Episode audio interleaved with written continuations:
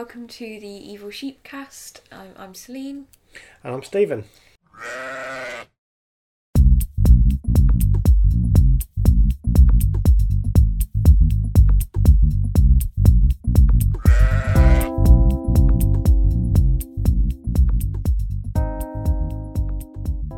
This is the first of our podcasts, but we're going to do them every week. But if you want to know when we're going to do it, and you need to subscribe and hit the bell because we're not sure yet, so you need to do that. Um, and whatever way you listen on just the audio side, make sure you subscribe as well. So, what we're going to talk about today then? Um, dialectics today, um, Right. which I think you need to make sound more exciting. Right. Okay. So, um, so this is this is a subject that we've kind of both come across in our um, sort of studies, um, and we thought it would be quite kind of relevant to talk about because obviously it has a big part to play in in films. Um, so, where do we start? Um, first, I think just a general description of what it is would be useful because I don't think most people know what dialectics are, to be honest. Okay. Do you want me to do that then? Mhm. So, um, so obviously I'm not a philosopher, um, and uh, my my specialism is in psych- psychology. But um, we we did do a little bit about this, and I've done a bit of research before this. So um, I've just put that caveat in front in case somebody says, "Oh, I've said something wrong." Um, I'm quite happy to be put right. But from my understanding of, of what dialectics are from a kind of philosophical point of view, we go back to Hegel. Um, so I've I've used this book, which is the most used book in our house, um, and that's not because we are, uh, you know, philosophy philosophy philosophy buffs. It's because it's a good size to lean on.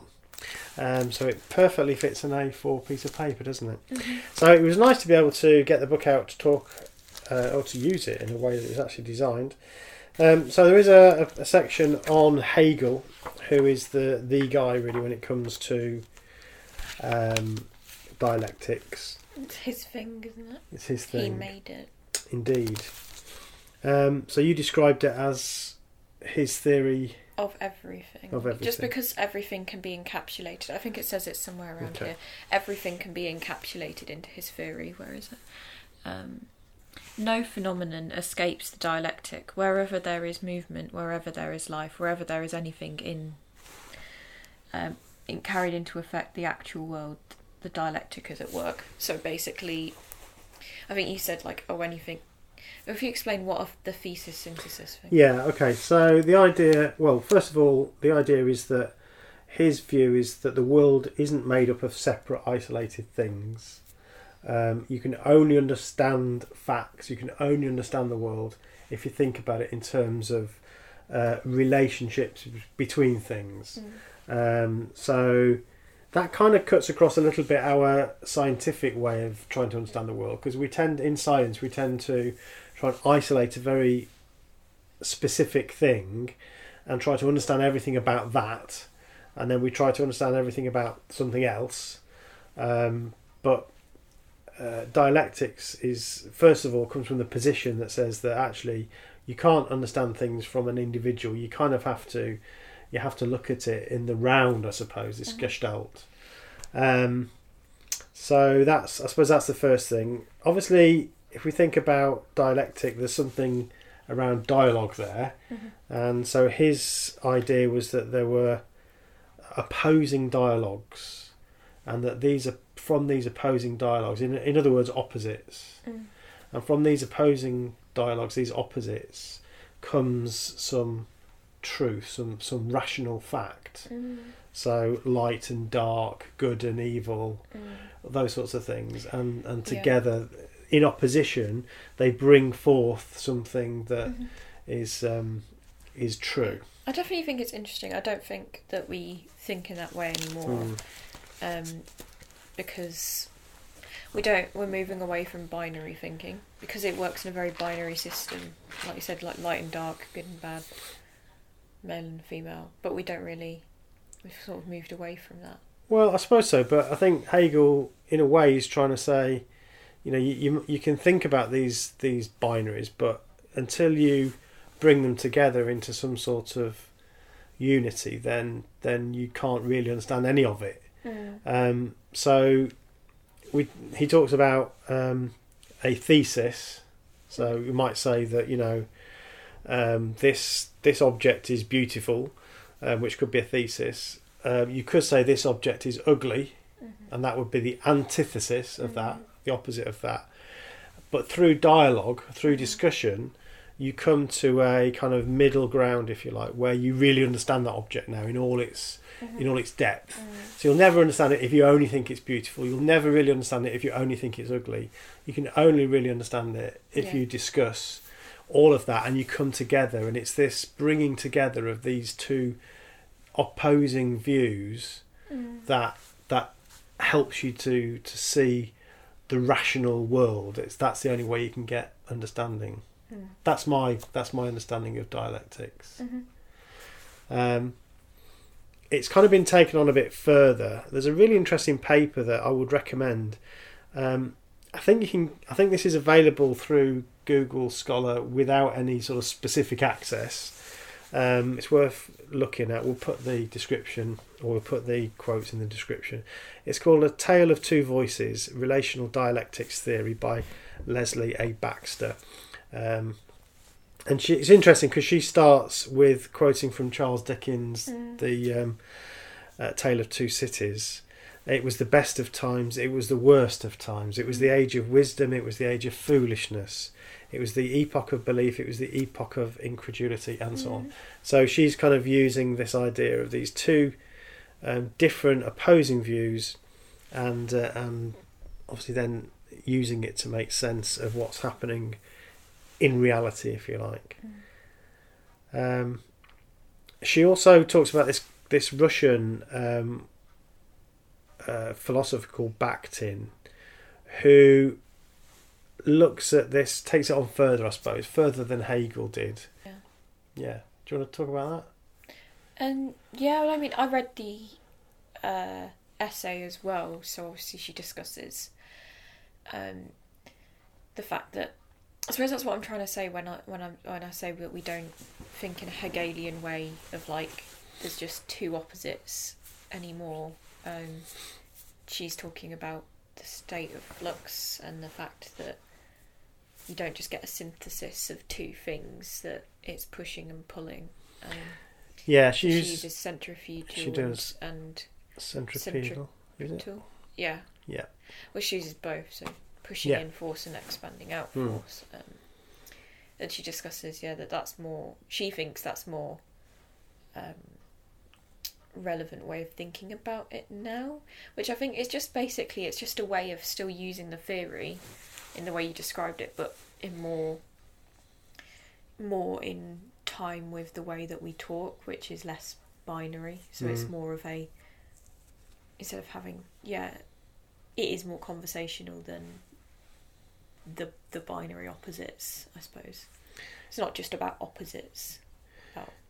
Yeah, it's this mixture, this flux, as you Mm. say, um, this idea that through this conversation, through this um, disagreement, through this dynamic interchange of ideas and so on, you you can um, you Mhm. you can come to this moment she calls aesthetics, Yeah. which is this moment where um, you have a, a kind of complementarity between Mm. these two things.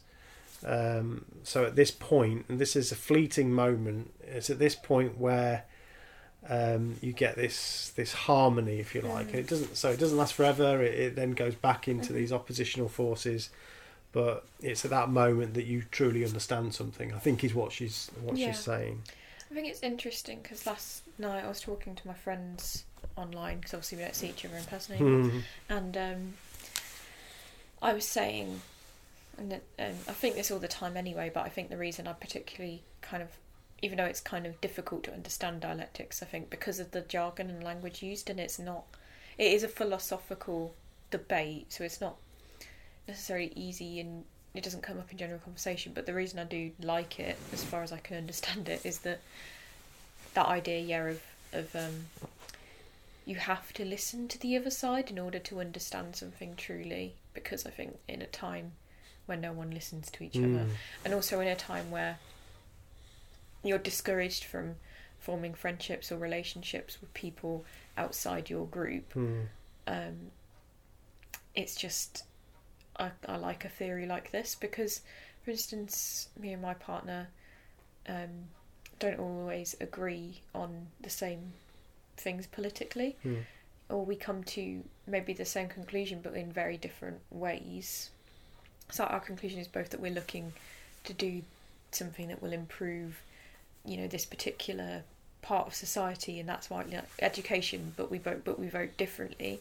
It's not because you do. Know, do you know what I mean? That isn't. It's nice to be able to have that conversation and understand and, um, like as I think Zoe said, she was like, no one gets convinced by calling someone else a dick. like, Mhm. and it, it- but even if you never even see each other to even call the other one a dick, do you know what I mean? Because you're so separated. So I, I Yeah. like that this is a theory that encourages talking to the other side. Yeah, that's a bit off piece, but Well, it's. I, I think it's quite interesting because in some respects it, it, it says you know to understand the world you have to have these opposing ideas. So you know you can't really understand happiness until you know sadness. Mm, You can't really know um, pleasure unless you've experienced pain. I suppose these are logical mhm, things that we we perhaps don't think about, but it kind of makes sense, doesn't it? mhm. Um, and yeah, your point is well made about the tribal aspects of our politics and so on. Um, but this suggests that you, you can't know justice unless you know injustice. Mm, Um, and the thought occurred to me, I think I mentioned this to you the other day, that in a way, with some of the behaviour of people around this mm. current situation, um, you think, how can people be denying facts? But in a way, if dialectics is a good way of explaining the world, then you should expect that there will be people denying facts. You know, Mm, so you can't understand what's true unless there's somebody there trying to tell you what's not true, or Yeah. you know, and that's uh, that's kind of really interesting, and we're seeing that played out at the moment with people saying, you know, I don't care. Um, I'm going to go out and do what I want, and Mm. regardless of what the risks are to me, and I, I deny the science and so on and so on. mm. So yeah, interesting. Um, so do you think we've done enough there in terms of of talking about the philosophy of it? I mean, it's obviously um, Marx takes up this idea of dialectics as well. Uh, I suppose the only thing I, I can say about Marx um, is that he, so from Hegel's perspective, it's it's a it's a kind of academic exercise. It's a logical exercise of saying, well, you know, an individual who is rational can look at this and can look at this, um, and two individuals, let's say, or two dialogues can Mm. find some truth, if you like, within those those extremes. Mm.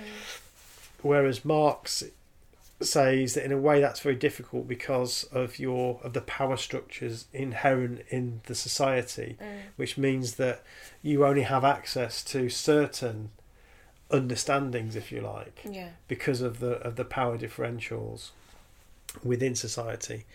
Um, so for him, it's a much more active theory, this praxis, this theory and practice, if you like, where you know it's required to kind of do something Mm. about these inequalities. Yeah, I mean, I think obviously Marx is coming from a very different time.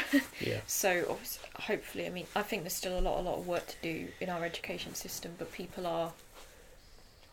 I think, I think, I think dialectics is a difficult theory to understand in terms of like if you going into the fear, the theory of it and reading it in a philosophical textbook and reading this essay. I don't think you could just hand that off to anyone because obviously, yes, some people are provided with more education than others and are able to, you know, like Marx is saying, there's inherent power structures of who can and can't get access to those materials. But I think in terms of practice, you don't really need to understand dialectics to be practicing dialectics. You just Mm. need to be encouraged to consider the other point of view. You know, like when you're a child and it's like, well, put yourself in their shoes. Mhm. Do you know what I mean? It's kind of like Mm, but we just don't maybe we just don't do that enough because obviously there's a curriculum at school, so they're just trying to teach you what is right in the curriculum. But maybe in order to create more well-rounded, open-minded, and and kind people, you also need to do a bit more of dialectical learning where you Mm. consider you you present them with two sets of information and then you help them to come to a conclusion in the middle. Yeah, I, think the thing is the the taken for granted Mm. elements of it, and without getting into too deep on the um, sort of critical and scholarly efforts, um, there's a lot of critical thinking around, let's say, um, uh, the ability for us to understand what it's like to be um, a person um, from a different ethnic Yeah, group or um, a different gender, and and obviously there's a lot of talk about um, certain groups of society having more power than others, Mm. but it's not necessarily recognised because from their their position because they don't. There's so many taken for granted that they Mhm. don't sort of see it, and that's so. Yeah, your point about education, I think, is well made because that's, I guess, the only way you can start to reveal some of those taken Yeah. taken for granted things. Yeah, I feel like this is something that would be good to be taught in like PSHE because you know Mm. like personal development or PD, whatever your school called it. But um, the, these are sort of things you could do in in PD where it's like yeah, you your personal development is how to understand other people, Mm. and I think like I mean we were talking a bit about this last night until way past midnight. What you and your, your friends on Yeah. your virtual pub meetup? virtual pub meetup. Yeah. Yeah, Um, we're just talking about how the core subjects like maths, English, and science are yeah treated like these really, you know, as this like golden trio. Mm. But then other things get forgotten that are quite important, like like. Mm, We're all re- and I was part of it. I was really snidey about PSHE at school and personal development and citizenship, whatever they called it. It had different names all the Mm. time, but it was like because we were like, it was a waste of time. We should be doing other things. But then, if you think about it, if it was te- and the, but the way they do it is a waste of time currently. They just because it's we, we did debate, but if you did a debate in more of a dialectical way, where you were tr- you were the point was to come to an understanding, but debate was to win. Mm. So at school, we just learnt how to win an argument. But isn't that how politics works anyway? I mean, that that doesn't necessarily mean that dialectics is is wrong. It's just that that's the mechanism. No, but that's what I'm saying. Like, if we did more of a dialectical way of thinking, where it wasn't the aim wasn't to win, it was to understand. Because if the dialectics at the heart of it is how to understand things and realities and all of that, then it's not about winning the argument Mm. because neither of you actually have the answer on your own. So neither Mm. of you could win on your own. It's about Yeah. what you get in the middle. So no one wins or loses. You just have to accept that you need each other Yeah. to come to a conclusion. But at school, we just did who can win the debate on capital punishment. Mm. Should we kill people in prison or not? and you know, we didn't. Everyone just like it. It was a bit of fun because everyone's you know like arguing and having, and there's benefit to arguing your point. But I do think yeah, you could have a bit more kindness through a more dialectical debate rather than just winning. So let's. Shall we move on to the the film side of it now? Yeah, if we talk about the film, because I could talk about the about the education system for a long Yeah. time. Yeah. Okay. Well, because obviously this is your area of Mm. expertise. So so tell me about dialectics in in the movies. The thing is, I think, I think in films it's a lot, or at least in. I don't, I'm going to make a statement, and people might disagree. I feel like in films it's a lot more um, of an equation than and a, a lot more Hegelian in uh, because it is this kind of thesis, antithesis, um, synthesis equation. I feel like Mm. where it's like image one, image two, meaning is is because of the way that So what does that? Just explain what you mean by that. Image one, image two meaning. So when you watch Strike by Eisenstein, um, that montage sequence, because if I go to the beginning, so Eisenstein is a Russian, or was a Russian filmmaker in the 1920s and further, and he did a lot of Soviet filmmaking. um, sort of promoting the Soviet agenda and message. Though that is what people say, and that is in the literature that he was promoting it, but I don't know if it looks very promoty. Anyway, that's how he's normally written Hmm. up as a Soviet filmmaker in the 1920s and onwards. Um, and he did the film Battleship Potemkin, which looks at the rise of um, Soviet power and that sort of thing. And um, he's hailed as the creator of the montage and you know the reason that editing looks the way it does today. So you keep using this term, the montage. Can you explain what a montage is, please? yeah, so I mean, I think I think most people know what a montage is because I don't know what a montage is. You don't know what a montage No, is. I know what a montage is on the wall, where you have lots of different bits of um, of pictures, Okay. or a a um, clipping together of different things. Is that what it is? Yeah, yeah. Okay. A montage is just multiple things in a sequence. So, Okay. like, most films have a montage of some variety because it's just shorthand and quick way of showing a lot of things in a short amount of time. Um, so, Rocky is the one that most people, Yeah, okay. you know, like the being shit at boxing to quite good at boxing, but that could take a whole film in itself watching that, but you get like a really condensed Great. Got you. montage Yeah. sequence. So him skipping, him shadow Yeah. boxing, Yeah, and he's gradually getting better. Yeah. But this takes like a minute or so yeah. with music in the background. Yeah, normally it's yeah, it's just um obviously like so so that's a montage, but most most film scholars would say that that comes from Eisenstein's Right. Okay. editing and his creation of the montage. So the way that he does montage is in a dialectical way. So he will do a his I suppose how do we explain it? So if his thesis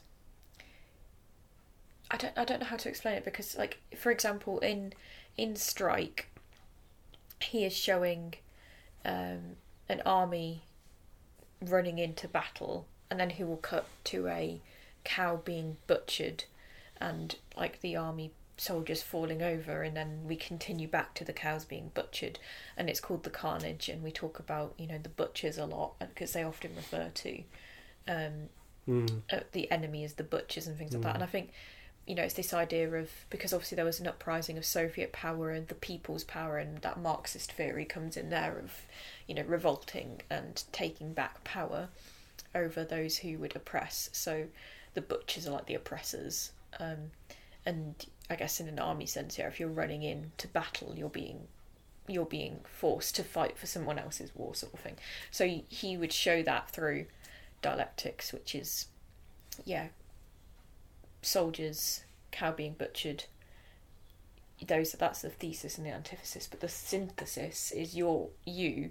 You do the synthesis in that you can understand that those aren't just images of non non consequence to each other. They they connect Mm. in in an equation kind of way. You can know, given circumstances, what he's telling you. It's Mm. like a visual metaphor. Yeah. So when he does that in Potemkin as well, doesn't he? He does. Yeah. Um, it's what he cuts to. So he will cut to things that aren't necessarily to do with the story directly, Mm. um, but they inform it.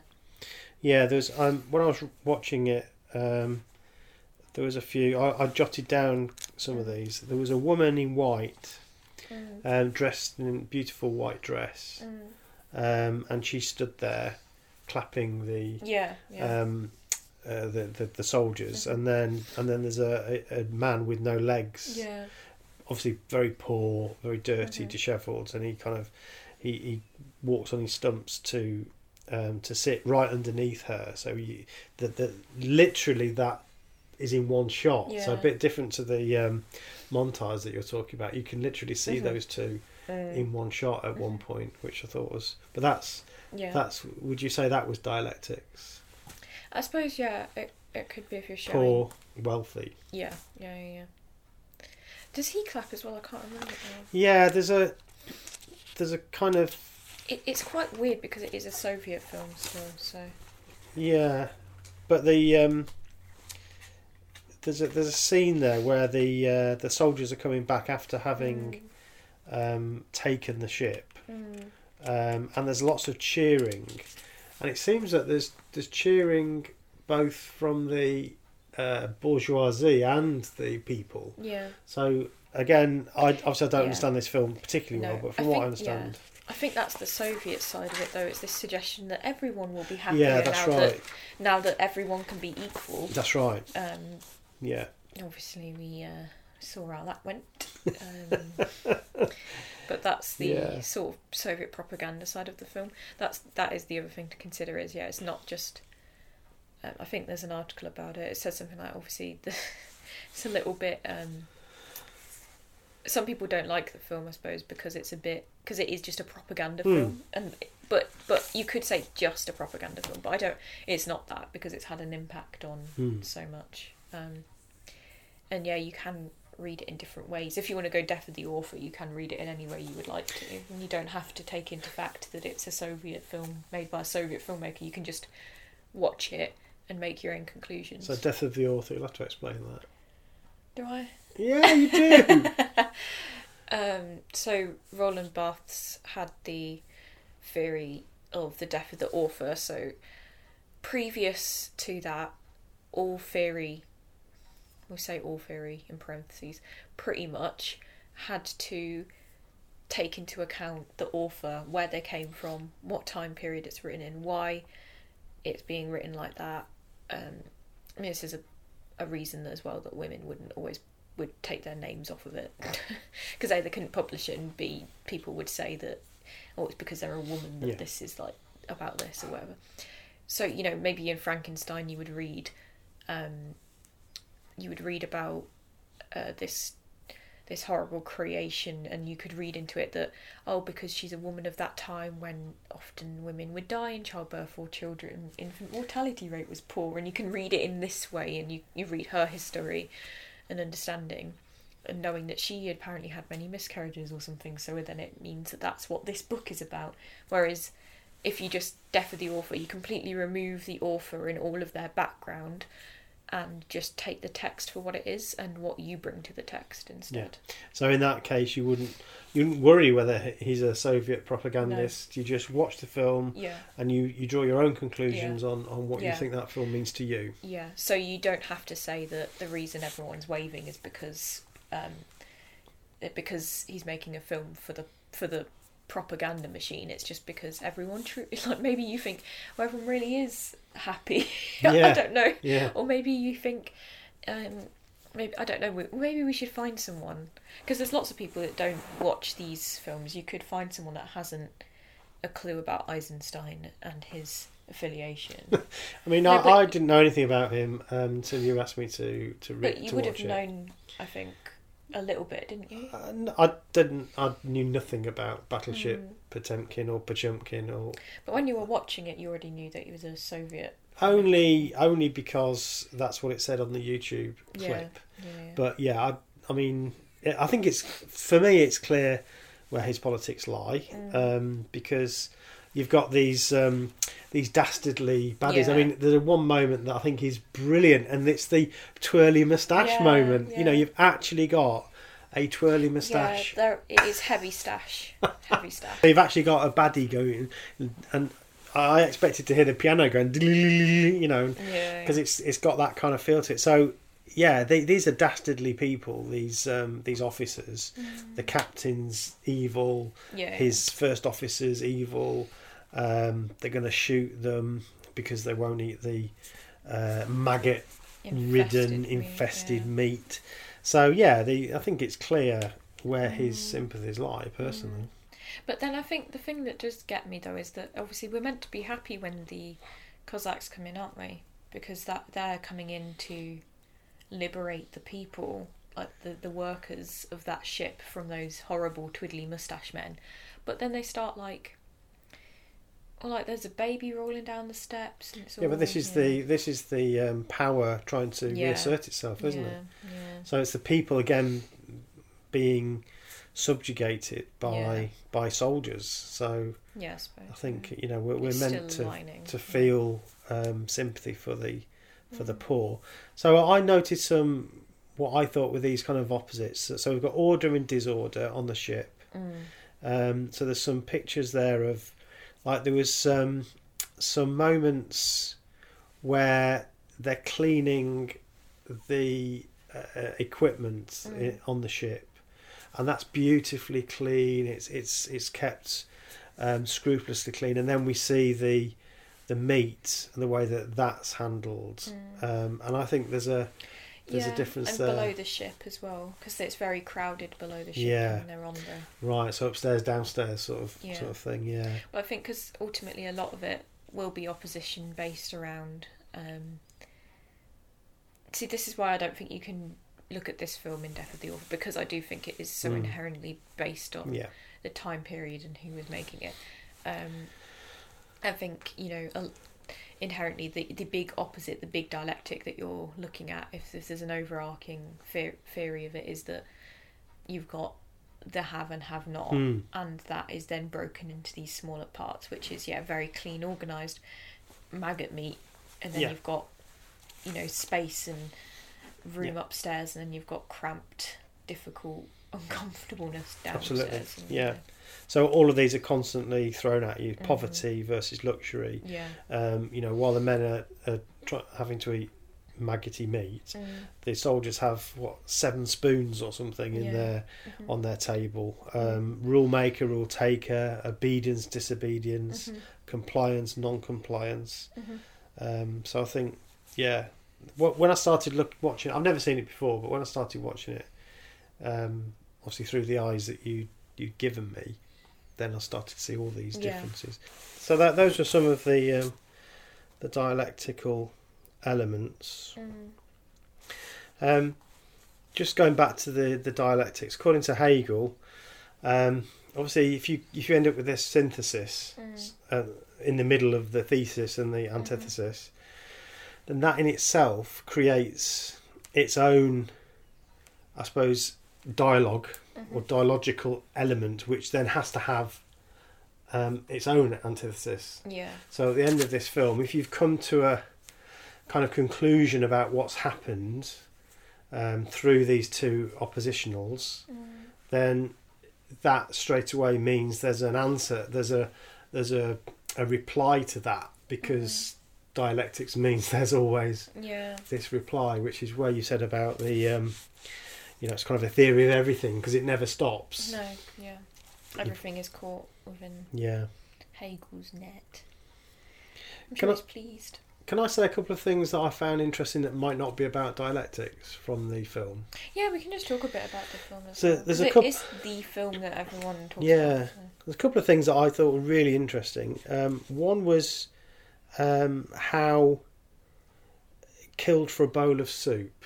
That Yeah. was like a um, a little statement that was that was repeated over and over again, Mhm. and I thought that was fascinating because that is a very kind of discursive way of understanding, or it's it's a way of creating a little catchphrase that has so, such power. Yeah. And actually, when you when you watch the film, that's a vast oversimplification of what happened. He wasn't really killed for a bowl of soup.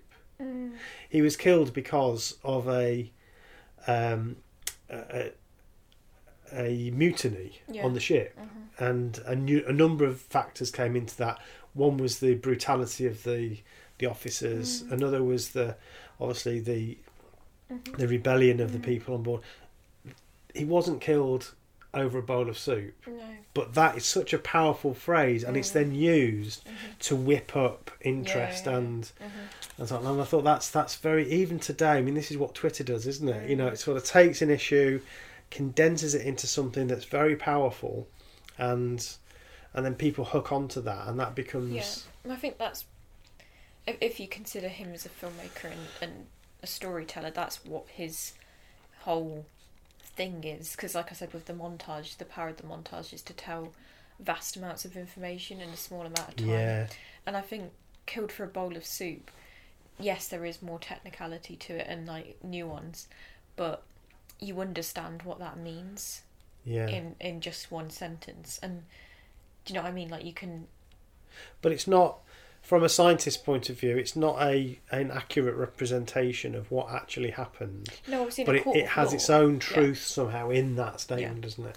It, it encapsulates Yeah. you know, the brutality of the situation and how someone ended up dead. Yeah. because and and how in it encapsulates the feeling of the person Mm. that died and the people that watched it happen Yeah. and it means that you can understand where they were coming from i Yeah. think Yeah. it's a way of understanding the feeling Yeah, I thought, it was, and given that it's a silent movie, Mm. it was very. Um, the dialogue actually was Mhm. really important. It's, it's Yeah. very Yeah. much around those kind of phrases that Mhm. there wasn't a lot of written um, explanation, but just that having that one but line come on the screen very powerful. So I thought was, the other one that or another one that I noticed was, and obviously we're watching a translated version Yeah. of it, so I don't know if this is a real a Mhm. good translation, but there is a phrase there. He's gone to feed the fishes. yeah. So when he gets thrown off the boat and he's killed, Mhm. the um, one of the officers, um, there's that phrase, "He's gone to feed the fishes," and that's Mm. used in like lots of mafia films. yeah yeah And it's like, did they get it from that? maybe they might have Uh, and the other one was the "all for one and one for all," yeah which of course I knew as as Dumas's Three Musketeers. That's what Mm. they always say, um, which predates yeah this. But I wonder if he got that phrase from from that, which I thought was yeah i mean there's definitely because that's kind of the original point was that it was meant to be it's just things went wrong Yeah. Well, yeah, of course. we ended up having other people killed for bowls of soup if, if we Yes. that metaphor that Yeah, we could talk about Animal Farm at some point, yeah which was another propaganda movie, yeah it was yeah but I suppose from the We other wa- side. i'd just like to point out right the book is good the film is terrifying What the cartoon, no not the cartoon the Ah. puppets man the Puppets. puppets? What Animal Farm puppets? yeah I've not seen them. because they were like but they're not very good puppets because obviously it's from the time before money Yeah, and it's like in films budgets. yeah and it's really I've disturbing never seen because it's like this we watched it in class because we it was on drop down day and we'd been studying animal farm so then on the last day of term we got to watch animal farm and it was horrifying because it's just these horrifying puppets and the little mouths are like I've never seen that. oh and they've all The got like, cartoon's good. yeah i'm sure the cartoon is good but Have you not seen that? no Oh, no we watched um upsetting That's puppets. that's the theme for another podcast. I think. We need to animal watch farm was actually very good. Um, so another another thing that I, I wanted to just highlight was um, the way that there's there is an individual in the crowd who is a, a very fleeting thing, but I thought was really interesting, who seems to misread the crowd, Mm. and he shouts some anti-Semitic thing, um, which I won't say, but he shouts it, yeah, yeah. and the crowd look at him and turn on him and kill him, yeah. beat him to death. Um, Which character was that? he, he was just I don't think he was a particular no. character. He just happened to be in the crowd, yeah. and he was joining in with with the yeah, you know, Mm. and then he says it, and and obviously he's misread yeah. what that crowd is about. He's completely misunderstood, and obviously it's a fatal mistake. Mm. But I thought it was really interesting Mhm. how um, I don't know if if Eisenstein is trying to point to a sector of society that that is likely to do that or that did that, which I guess is probably correct. Probably because the first quote on the screen is 1905 from Lenin, and then obviously this film was made in 20 years later in Yes. 1925. So presumably there is some. Um, he he was there and knows some things and has Yeah. written based on that, but also it could just be the point of showing that like if you go against the ideology, you get subsumed. Which again, you know, Twitter world is Mm. kind of a hmm obviously a less There's a- lethal yeah, there's a reason I don't have Twitter. Yeah. Never. Um, the um, misreading the crowd said that the charismatic individual and the ecstasy. So Mm. that was the the thing that I thought was quite interesting. Was this?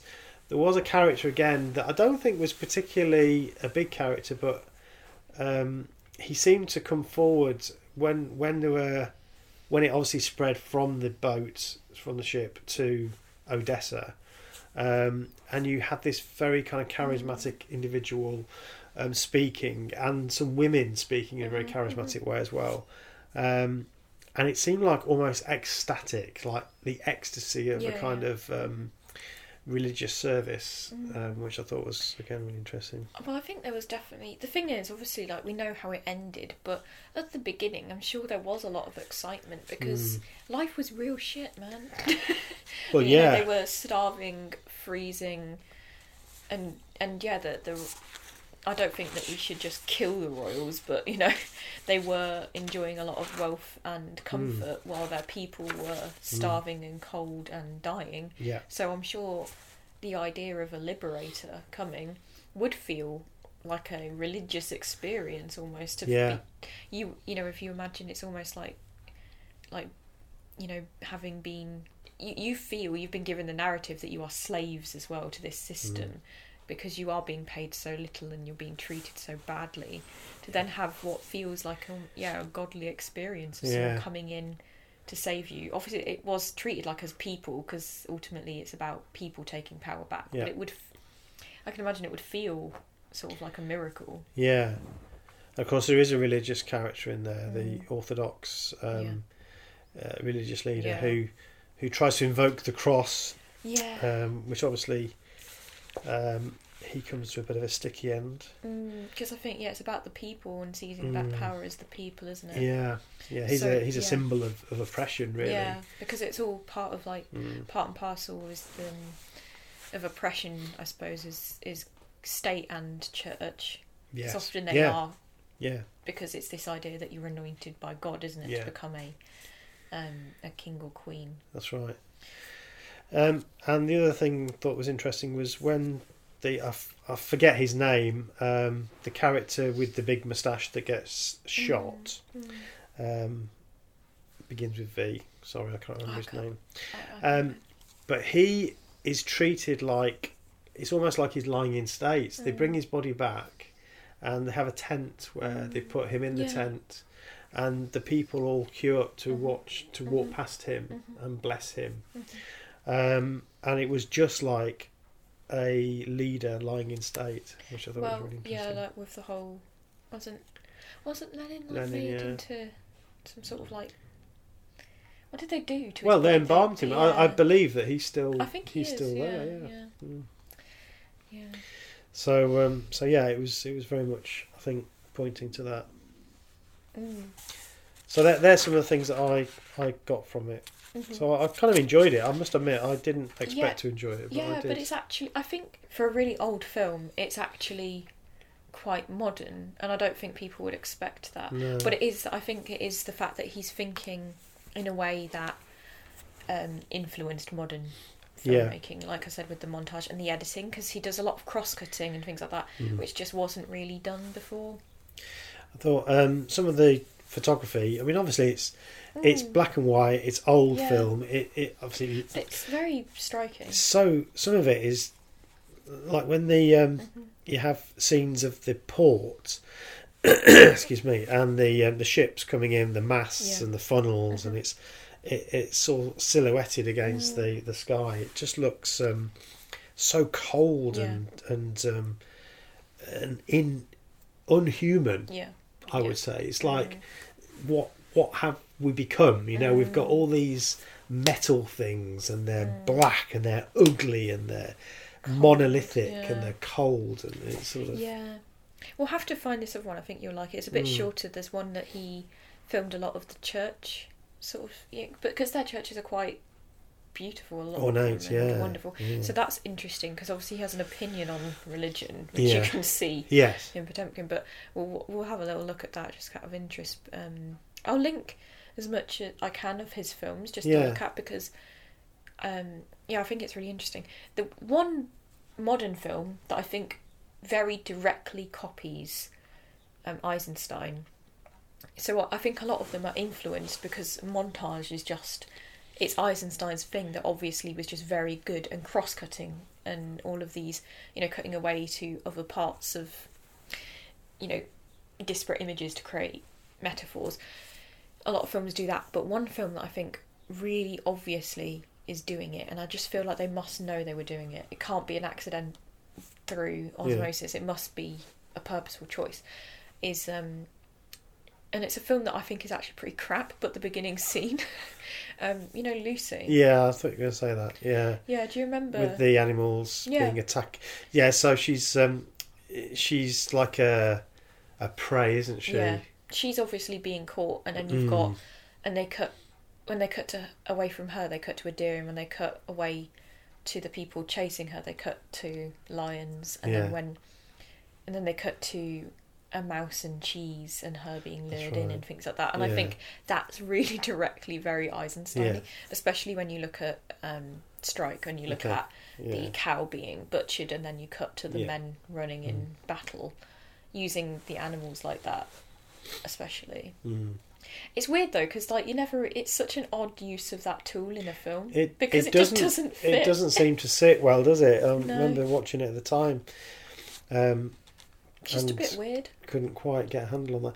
And that's that's the film that has that really annoying idea that we only use ten percent of our brain, yeah and because it's bollocks which is yeah, it's um, it's not how brains work it's not how brains work. But anyway, let's not get into no that. but like obviously they've they've shown a um I don't know. I feel like maybe, maybe there was a script there that was good, right? Yeah, and then Hollywood got hold of it Maybe. and they went, "That's well, we can't be doing Mm. that because there's like this fleeting idea of like creativity and difference, and then it sort of dies." yeah, it's not terrible all the way through, but No. um, it it.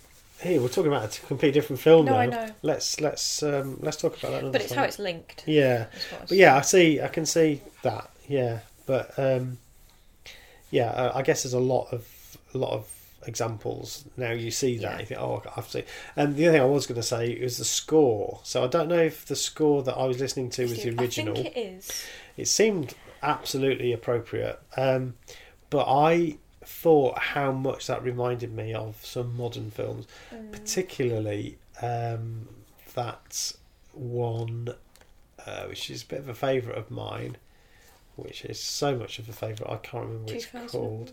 No, but not unsimilar to that. The the later one by. Um, uh, oh, The same director. Or... no, what's it called? Um, where he Matthew McConaughey's in it. Oh, what when the Earth is is just rubbish. Yeah, it's going Um. Oh, Interstellar. Interstellar. yeah, that's a really intense score, actually. You know, most modern films Yeah, don't have such an intensity. You Yeah, don't notice the score. right. But in Interstellar, it's like it's almost disturbing It's how loud it gets at some point and just so intrusive. intrusive in a way that yeah, um, silent film Yeah. would use it in that way yeah, because yeah, you've got nothing else That's to right. rely on. But like you said, I think you, you made a point earlier as well of um, before we turned the cameras on that you don't know why they weren't because it's 1925 and he's obviously still using Mm. text on screen Mm. instead of actually synchronizing audio and Yeah. recording it. Um, because you said like there was technology, it just took a long time to pick up. Yeah, it just it just seemed to me as I was watching it, it just occurred to me um, that the the technology of having talkies, as they called them, um, seems to me like the sort of thing that you would come up with almost immediately having movies. Yeah. So initially there was technology to record voice, Mm. and then there was technology to record moving pictures, Mm. and it seems to me like if I'd invented moving pictures straight away, I would have thought, "Oh, I'm going to put some sound to this," and yeah, it took years really for it to become Mhm. a thing. I think what I was thinking is that um, there was an art form in what it was as well. And I was thinking, you know, like you said about the bowl of soup thing. Mm. I think that really does have an impact with the score and just words on a screen that say killed for a bowl of soup. And do you think maybe just someone saying that would have as deep an impact as cutting to a screen that just says killed for a bowl of soup? Yeah. Like there's something so Mm. almost inno- in- innocuous. I don't know, like what's the word? Like it's just ambivalent and and doesn't. But it but it it It's means, very yeah, unstated, I suppose, Yeah. literally and metaphorically, Yeah. in that it's not actually stated; it's just written. Yeah, Um, but Yeah, but in a way, that's you could say that about any Yeah. any art form. When you get developments in that art form, then Mm. then you do lose something. You lose something as soon as photography came along. You lost something from artists sitting and just painting a real scene, you know. Mm. Um, but that didn't stop photography coming. So it's, it's I don't think it's kind of purposefully thought through like that. I, I can't see any filmmakers going, "Well, I'm not going to do that because we're going to lose something in our art form." No, I think I, I, obviously I, I mean technology innovators will create those things, but I think it took a while for people to accept and integrate it. Like production houses didn't immediately all pick it up and go, "We're all going to do that." When it was lucrative, Yeah. they all did because it did well with one film and they didn't want to be left behind. But they were all kind of like, well, but I don't know if that's maybe yeah, if it's less art form and more, you know, how when a new thing comes out, like Yeah. with the clutch or like the choke in a car, and people were like, oh, well, we'll always have the choke.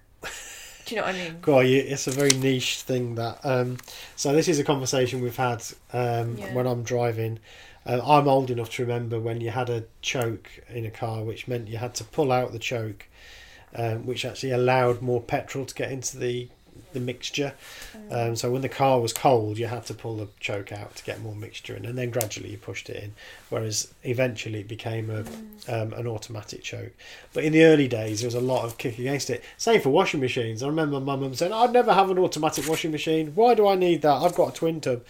Um, Yeah. Do you know what I and so yeah, there is a there is a take up problem, and I suppose in, in cinema houses they wouldn't necessarily have um, the, The- the equipment and, and the technology to, to display those films. But yeah, it just um, it just just struck me as, as kind of a I don't know the answer to it. It just was a question. Mm. Yeah, really. I think people used to. I think it was thought that it was a bit of a gimmick, yeah, um, like 3D, but actually, yeah. No. I just I don't know about 3D. Well, 3D seems to be dying, doesn't it? Um, it dies and then it comes back and it dies. Yeah. And it comes back. I hope it just dies. Personally, I'm fed up with it it. doesn't quite work, does what it? I would let's be honest? suggest is that v- 3D is like maybe a bit of a middle ground before you just get VR. Mm, maybe. Like you either have like films as we have, or we have VR maybe.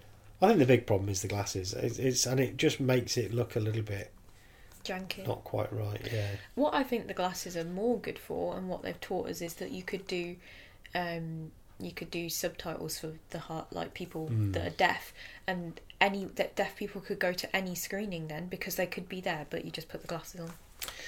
And Yes. that's something. Someone make that and start selling it because there's a huge deaf Surely. population. Surely. You could make a lot of money. Yes. Imagine. Imagine. Right. Are we done then? Yeah, I think so. I think we've covered the ground. yeah. So we've done dialectics. Mhm. We've done battleship uh, Pochumkin Mm, or Potemkin, I, I think we are English, so I think I'll just call it Potemkin. and uh, we've we've touched on a few other subjects as well.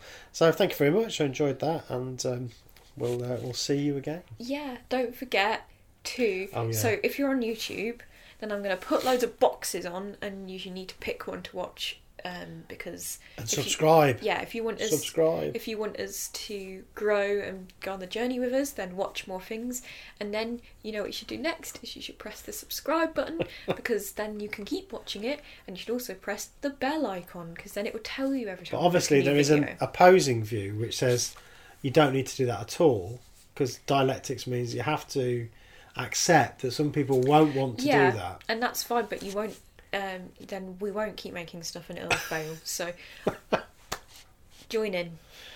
Cool. Bye. Bye. Bye. Bye.